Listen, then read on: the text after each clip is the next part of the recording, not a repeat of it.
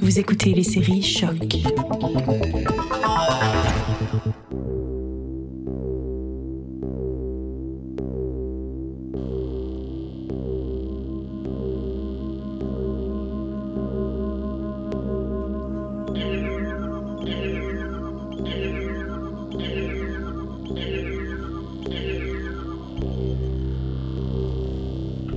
Bonjour à toutes et à tous. Bienvenue à cette nouvelle édition de Radio ALNNT2. Mon nom est Jean-Michel Bertillon, mais aujourd'hui, nous continuons euh, nos explorations dans les arts et littérature numérique, les nouvelles technologies et nouvelles textualités. Pour l'émission, en fait, euh, on a été quand même assez chanceux. Euh, les responsables du volet Explore du FNC nous ont invités à aller voir leur fenêtre ouverte sur les nouvelles technologies, en fait, qui euh, a lieu au cœur des sciences entre le 9 et le 20 octobre. Il y a la sélection FNC Explore qui a euh, à la fois le cinéma VR, les films 360, les installations, la compétition étudiante, certaines expériences mobiles aussi, de l'événementiel. Euh, vraiment plusieurs euh, manifestations artistiques différentes. On a pu aller regarder et tester quelques-unes des œuvres. C'était assez intéressant. En fait, moi, j'ai quand même développé des, grands, grands, grands coups de cœur. Et un truc que j'ai appris en, parlant avec euh, Katayoun, qui est la curatrice, on va l'entendre parler tantôt, c'est un- la création, en fait, d'une expression porte-manteau, du moins pas nécessairement porte-manteau, mais une expression unificatrice par rapport à tous ces, euh, dispositifs de nouvelle technologie. Donc, quand on parle à la fois de, réalité virtuelle, donc de VR, ou on parle de euh, réalité augmentée, de AR, et ainsi de suite, ben, je pense que, ou du moins, qu'est-ce qu'on m'a porté à croire, c'est qu'on était rendu à avoir une, expression euh, parapluie, si on peut dire, pour tous ces, ces trucs-là, à la fois l'installation, à la fois les expériences mobiles et tout, c'est le XR. Donc, le FNC Explore est un peu une fenêtre ouverte sur les nouvelles, pratiques du XR. Et euh, c'est quand même très intéressant. C'est une très, très belle approche. C'est le fun, surtout pour euh, un festival du nouveau cinéma, d'ouvrir un volet comme ça qui est euh, axé sur les nouvelles technologies, puisque les nouvelles technologies nous offrent de nouvelles manières de raconter euh, des histoires. Et ça a été euh, assez stimulant à un point tel qu'on a même eu l'occasion de pouvoir euh, s'entretenir avec euh, Katayoun Dibamer, qui s'est occupé de la section XR pour le FNC, soit la section FNC Explore. On va aller l'écouter à l'instant.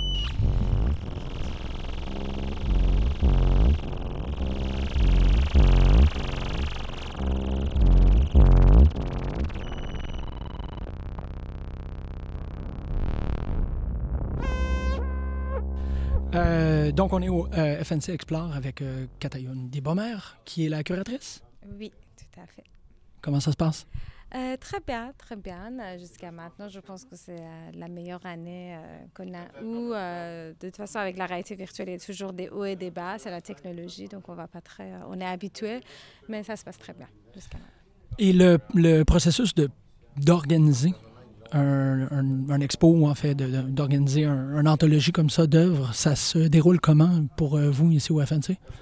Ben, ça, commence, euh, ça commence déjà avec la sélection des œuvres, bien évidemment. Après, ben, la sélection se fait, euh, on, on est déjà en contact avec plein d'artistes et des sociétés de production, autant canadiens, québécois et aussi à l'international.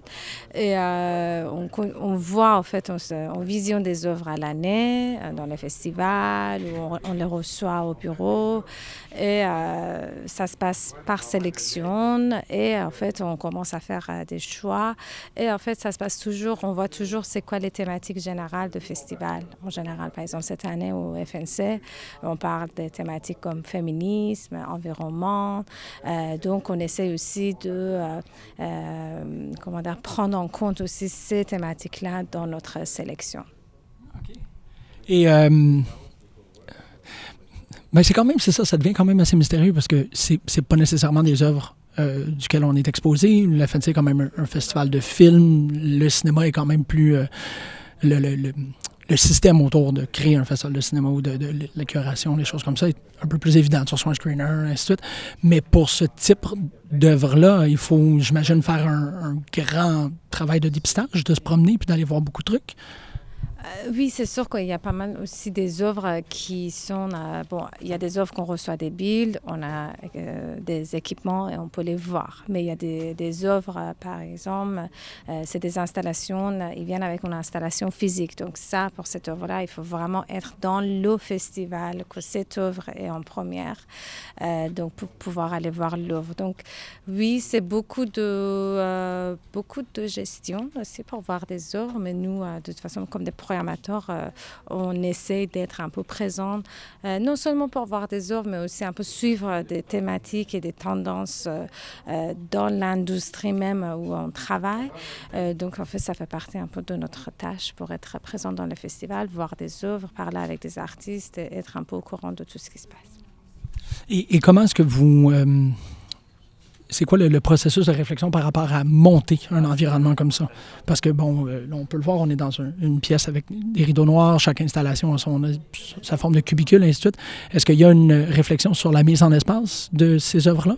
Oui, et c'est une réflexion très, très importante. Je pense qu'en fait, plus en plus, euh, on a commencé peut-être à un moment donné juste en mettant euh, euh, un casque sur une table et ça suffirait. Mais là, aujourd'hui, il faut, en fait, la disposition des œuvres sont très importantes dans un lieu qui soit quand même silencieux pour donner cette possibilité aux spectateurs pour avoir la meilleure expérience. On essaie de vraiment dédier chaque station à chaque œuvre parce qu'on veut que en tout cas, ça ressemble plutôt à des présentations qu'on fait, par exemple, dans les galeries et des, musées. Ça veut dire que la réalité virtuelle aujourd'hui, euh, c'est en train de devenir, c'est plus, euh, comment dire, la technologie euh, qu'on parlait pour les gamers. là, dans le festival, ça commence à devenir tout un. Et la gestion derrière la mise en place et mise à disposition de cette œuvre-là, c'est tout tout un procès en tout cas, pour euh, autant euh, financièrement et autant aussi, euh, ça prend aujourd'hui vraiment des vrais techniciens de la réalité virtuelle pour mettre en place des, lieux qui offrent une très bonne expérience aux spectateurs. Et est-ce qu'il y a, bon, on a parlé des thématiques féministes, écologiques. Est-ce qu'il y a, comment dire ça, est-ce qu'il y a dans cette expo-là quelque chose qui est proprement montréalais, proprement québécois, proprement canadien? Euh, donc, euh, proprement canadien, euh, je peux vous parler dans la sélection aussi de Territories, c'est de Paisley Smith, qui travaille avec un peintre autochtone. les deux, ils viennent de Vancouver. c'est justement, en fait, Paisley, il met, comment dire, en live. On peut rentrer dans les, dans les peintres de, dans un espace 3D, 6D, de Six Stuff. si on veut encore parler de canadien, au complexe de Jardin, on parle aussi aussi euh, de l'œuvre de Adiz Sleepless Night. Euh, c'est un première nord-américaine ici. Euh, c'est un studio montréalais, DPT Studio, qui sont derrière des œuvres de des œuvres très très connues, où ils ont travaillé avec un artiste américain. L'œuvre vient avec une installation avec un cube assez énorme. Et en fait, c'est la première fois aussi qu'on offre cette technologie, un Magic Leap dans le cadre de festival. Et c'est fait avec euh, la technologie tout, tout, tout, tout récent, le Magic Leap euh, en réalité augmentée, qui est disponible gratuitement au complexe des jardins. Et euh, toi, ton coup de cœur personnel, c'est quoi dans, le, dans, dans, tout ce que vous offrez? c'est bien évidemment Battle Scar, euh, qui est fait par euh, Nico Casavecchia et euh, Martin Allais. C'est une œuvre, c'est vraiment en fait ce qu'on peut voir, c'est l'excellence de la réalité virtuelle, autant en termes de contenu que la création et aussi la production derrière. c'est la première fois qu'on fait, on peut dire, on se perd dans la réalité virtuelle et la musique est très bonne, le sujet est vraiment magnifique donc, euh, ouais, je pense que Batesca, c'est mon favori. Mais après, bien sûr, évidemment, il y a Gloomy Eyes, euh, Deki. Euh, mais je pense que si je dois faire un choix, c'est Battlescar. Pas mal, pas mal d'accord. Merci beaucoup, Catherine. de rien, merci à vous.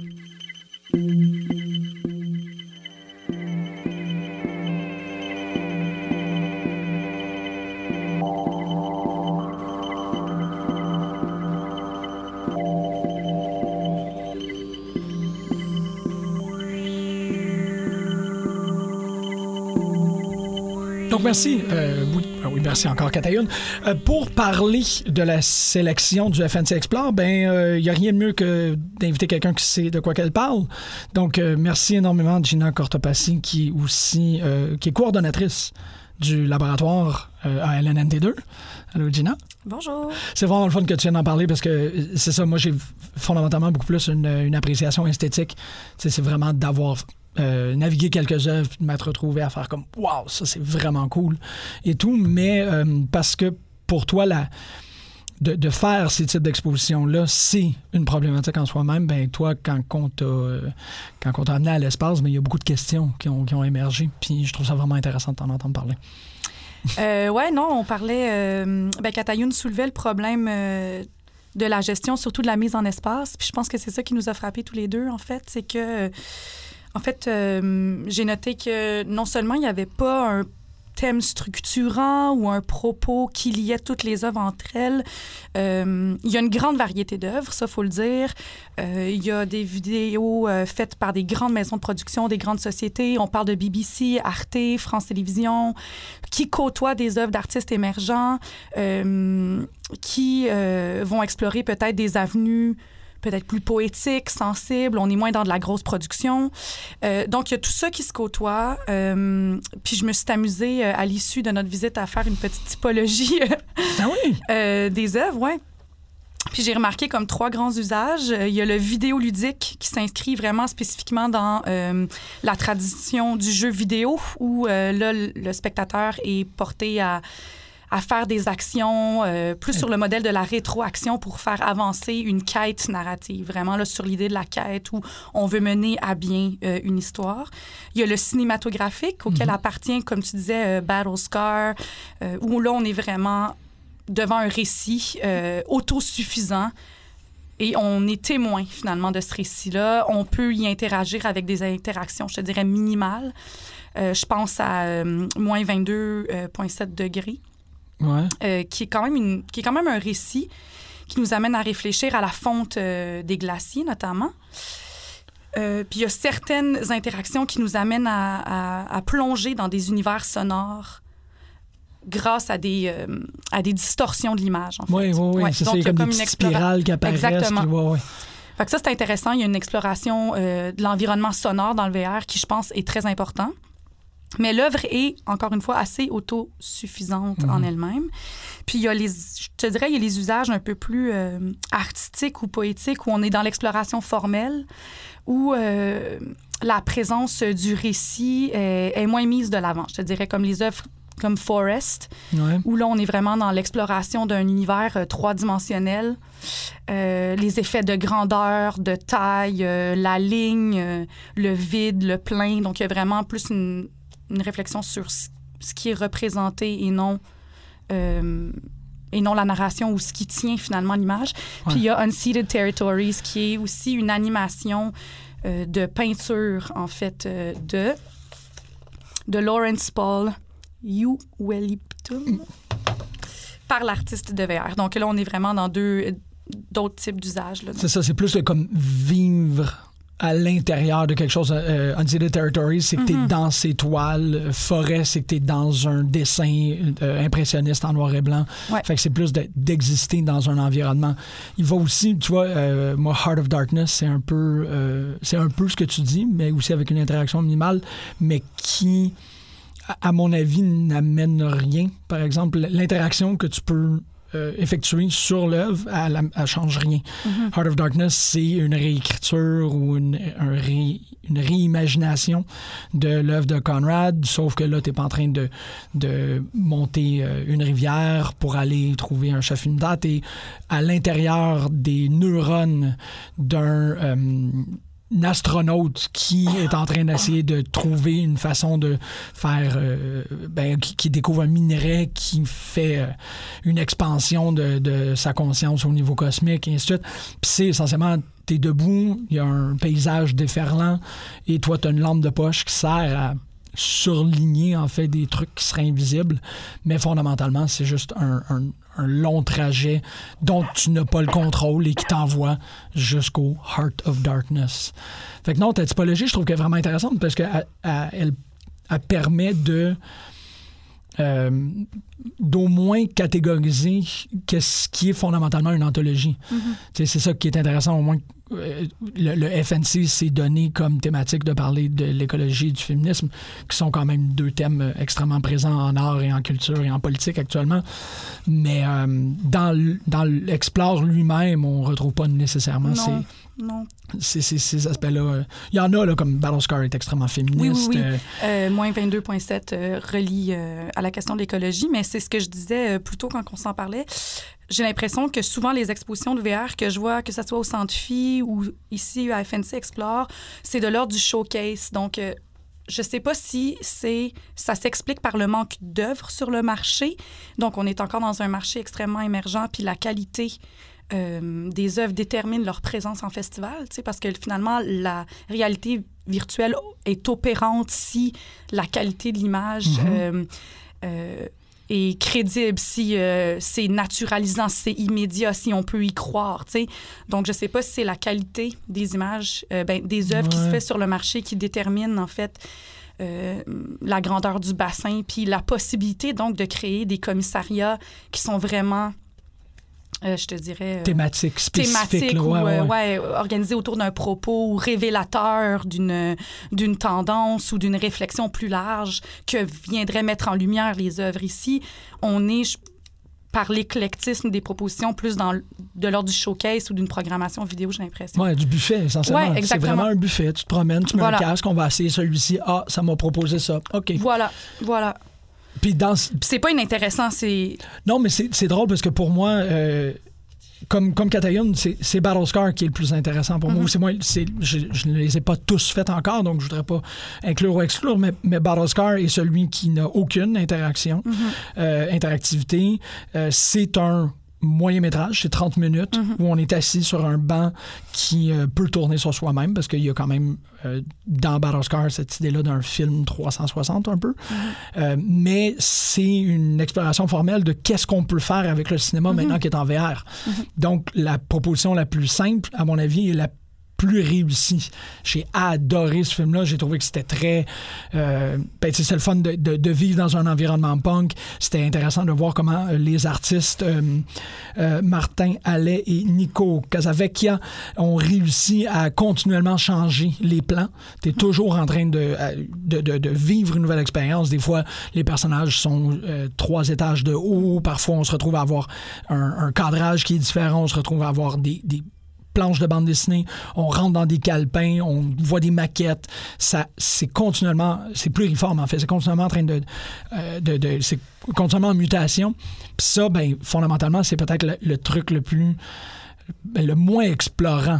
Si je te dis que c'est un court métrage dans un casque VR, ben c'est pas l'affaire la plus excentrique ou la plus euh, je veux pas dire créatif parce que c'est extrêmement créatif comme œuvre, mais c'est pas le truc le plus flyé que tu pourrais t'imaginer. Mais ils l'ont tellement bien fait que pour moi, c'est le- le, le- Mais c'est peut-être le genre d'œuvre qui devrait être sélectionné par FNC. Tu sais, je parle pas d'un devoir ou, euh, mais dans Non. le sens où il y a, il y a une euh, ce, ce Battle Scar s'inscrit clairement dans la tradition cinématographique puis dans les possibles du cinéma qui dans viendrait- qui l'avenir. vient- dans l'avenir puis qui viendrait peut-être parler ou euh, dialoguer plus aisément avec l'ensemble de la programmation du festival.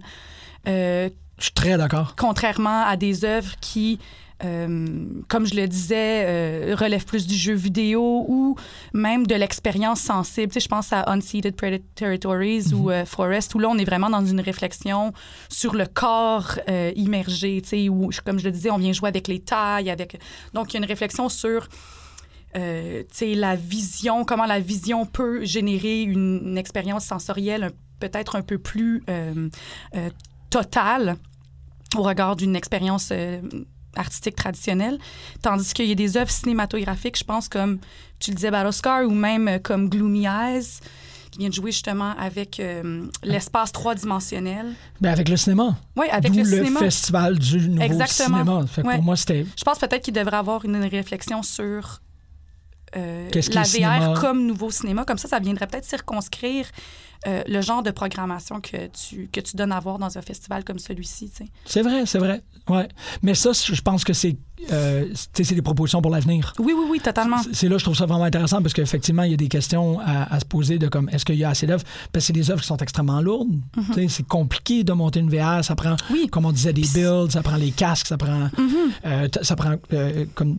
c'est- Ouais, c'est avec toi que je parlais de ça. Ça prend un employé par Il station. y a des gestionnaires de salles, euh, c'est extrêmement lourd comme euh, appareillage, là. Ah oui, non seulement au niveau de la salle d'expo, mais de tout. du spectateur, etc. C'est très lourd. Oui, oui, c'est Ouais. pas une salle de cinéma que tu ouvres, tout le monde s'assoit, tout le monde Mhm. connaît ah, le, le- tu sais, la- la- la- le code de conduite inné.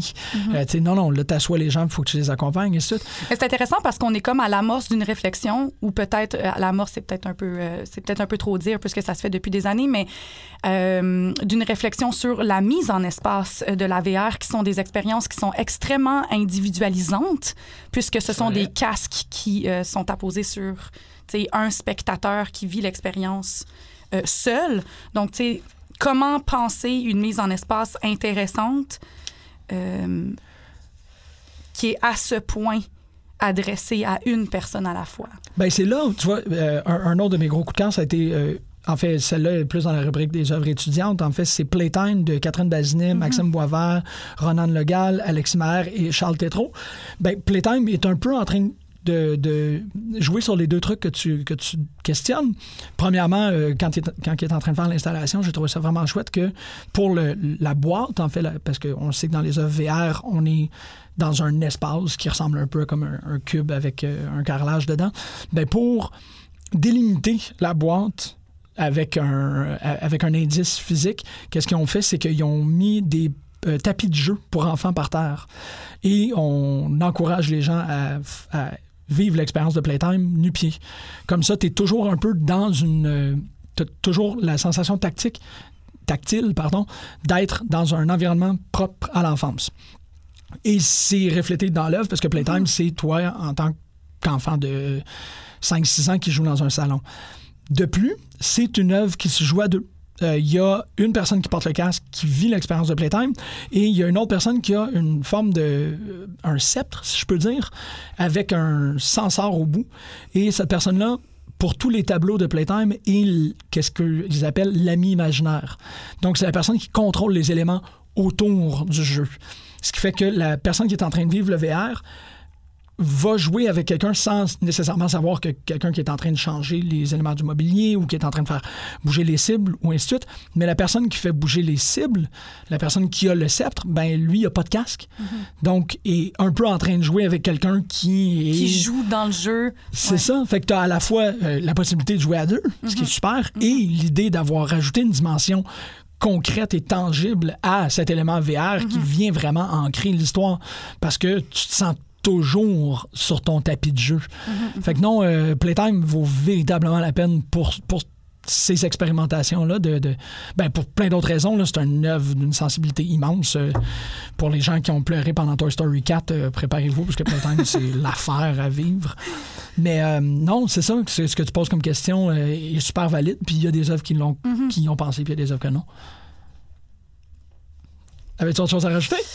Euh, non, je, ben, je- on parlait de l'appareillage technologique, puis euh, on, on parlait justement du paradoxe de l'immersion la dernière fois quand on était. euh, Ouais. quand on mangeait après avoir euh, vécu euh, toutes ces œuvres. Puis je te disais que je te disais que c'était intéressant comment plus on veut générer en art une expérience qui est naturelle ou immédiate Mhm. euh, ou transparente, plus ton appareillage technologique est lourd. Puis ouais, euh, c'est ouais. Puis euh, je trouvais ça intéressant de qu'on essaie à tout prix. En fait, c'est c'est pas moi qui l'a dit là, ça s'est théorisé depuis euh, longtemps là, mais comment on essaie de, de générer une expérience qui se veut euh, une simulation naturelle. Tu sais, on essaie d'imiter les usages, les gestes, euh, le naturel, l'intuition d'une navigation dans un espace trois-dimensionnel comme on le vit dans nos quotidiens. Donc, Mhm. on essaie de reproduire la totalité de nos usages intuitifs, phénoménologiques. Donc, ce qui semble être le plus naturel est en fait ce qui est le plus difficile à calibrer. Puis c'est ce qui fait, je pense, que euh, les dispositifs de VR euh, sont si complexes à produire puis à générer des, des- des expériences qui sont dites crédibles et légitimes pour le regardeur. C'est parce qu'il y a comme tout, toute cette complexité euh, anatomique, phénoménologique, cognitive à prendre en compte. Puis, euh, en Ouais. fait, je pense que les œuvres qui fonctionnent sont sensibles à, sont sensibles à ces intuitions-là, puis à cette manière d'interagir avec le monde. Ou sont se, se sont intentionnellement épurés pour Ouais, être capables d'enlever des choses. Ou, ou, ou elles les connaissent assez qu'elles les détournent, tu sais, parce que là, Ouais. peut-être que il y a des œuvres qui jouent peut-être avec euh, ces, ces appréhensions-là, puis qui vont être amenées à nous, euh, à à nous faire vivre des reconfigura- reconfigurations sensibles ou des transformations, je sais pas trop. Bref. Tant de choses à voir, tant de choses à vivre. Merci énormément, Gina. C'est toujours super intéressant de parler avec toi. Euh, pour les personnes qui seraient euh, curieuses, curieux, comme je disais, du 9 au 20 octobre, c'est dans le cadre du FNC. Vous pouvez aller, en fait, le- le- la section FNC Explore, elle est au quatrième étage du pavillon SB, si je me trompe pas, de l'UCAM au cœur des séances. C'est la salle hexagramme. Donc, vous vous Ça c'est bien indiqué en sortant de. oui, exactement. Allez voir ça, ça vaut vraiment, vraiment la peine. Puis, effectivement, pour un festival qui se, qui se targue d'être le festival du nouveau cinéma, ben, c'est le fun d'avoir euh, quelque chose qui est nouvellement cinématographique. Merci encore. Merci à toi, Jim.